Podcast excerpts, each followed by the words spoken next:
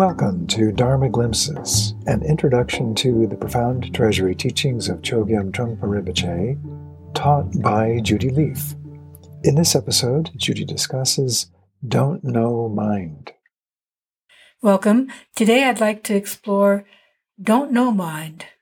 In the Buddha Dharma, there's a lot of teachings on knowing and studying and learning, but there are also a lot of teachings about unlearning unlearning is equally important, maybe more important.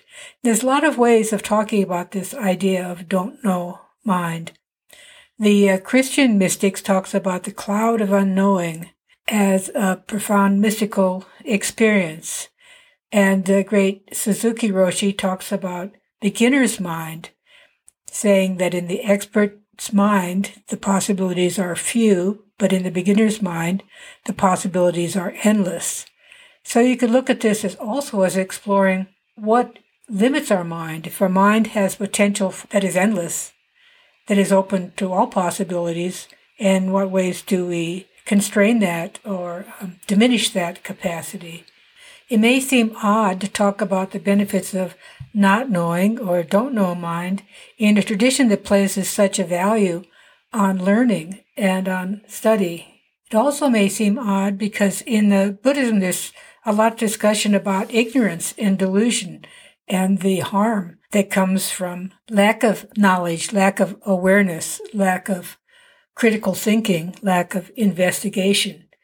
In many ways, we are in denial about ourselves and about our world. In many ways, we kind of fog over what we know to be true because we don't want to face unpleasant things. So how is don't know mind different from delusory mind or ignorance? I think the main difference is that don't know mind is so much about opening out, whereas ignorance is about closing down, shutting down. There are so many things we think we already know, and once we have that mind state, it just stays stuck like that. We've decided, we've closed down any other options, any other point of view, and we just hold to the one that's familiar that we've decided upon. Trungpa Rinpoche warned about developing a mind like an iron kettle, as though we could pour all sorts of teachings into that kettle and hold tight and have them as some kind of a possession. And he warned that we'll end up with nothing at all with that approach. And strangely, he gave the image of the more proper way to, to relate to learning is having a mind like a sieve, mind like a sieve, where you don't hold anything at all. Again, conventionally, that seems very odd. We don't want to just pour things in and have them leak out. But on the other hand, it's pointing to kind of a paradox that with awareness, you can be so sharp, so on the spot, and not hold on to anything, not have this iron pot and carry around or a backpack or whatever you have, but on the spot, fresh learning and letting it go. So don't know mind is not about being spaced out, non communicative, out of it at all. It's don't know mind when you hear the teachings or anything really, you can hear it in a fresh way. In the Buddhist tradition, there are many profound teachings and there's a very vast heritage. And personally, I feel if you're within a tradition, you should learn about the tradition. You should know the basic teachings. You should know some of the logics. You should know some of the practitioners are great teachers and somewhat of the history where this tradition fits in with other traditions. I think all of that learning is extremely important for students. But here's an irony. The more passionate you become about studying, the more inspired you might be by the profundity and the applicability of Dharma teachings. The further you go, the more you realize how much you don't know. Without don't know mind, the more you learn, the more you study, the more arrogant you're apt to be. I know more than you. I've read more books than you. I, I know more subtleties of teaching than you do. I'm smarter than you, etc., etc. With don't know mind, the more you learn, the more humble you become, the more you touch into the vast amount you don't understand, no matter how much you study, how long you study, how smart you are. You could hold on to what you know and become very, very small and tight or you could let the study itself open you into vast potential of don't know mind.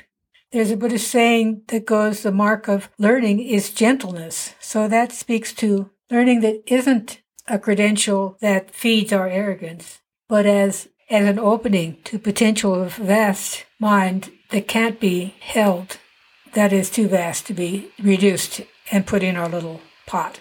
The bottom line is when we think we know already, we no longer can see anything very clearly. You could think of the path as a, a marriage of two things. It's studying and cultivating a precision of mind to learn, studying in order to learn, and meditation in, in order to unlearn, studying in order to learn, meditation in order to unlearn. And those are married in a way. They are inseparable and, and enhance one another incredibly. This combination can change our approach to learning and open our eyes to perception that can't be contained in our usual conventional way of going about things, a more superficial sense of trying to capture things through our learning, as opposed to opening into vastness through our learning, becoming arrogant through our learning, or developing true humility through our learning. There's a profound simplicity in this approach, a receptivity to our experiences in our world. There's a delight in liberating our quest for knowledge and our studying from the leash of ego and our tendency to hold and pin things down. But when we loosen that grasping, when we relax a little bit, we realize that what really matters can't be pinned down. And what we can pin down is not what really matters. We realize that we can enjoy scholar's mind and don't know mind at one and the same time. Thank you for joining me for this glimpse of Dharma.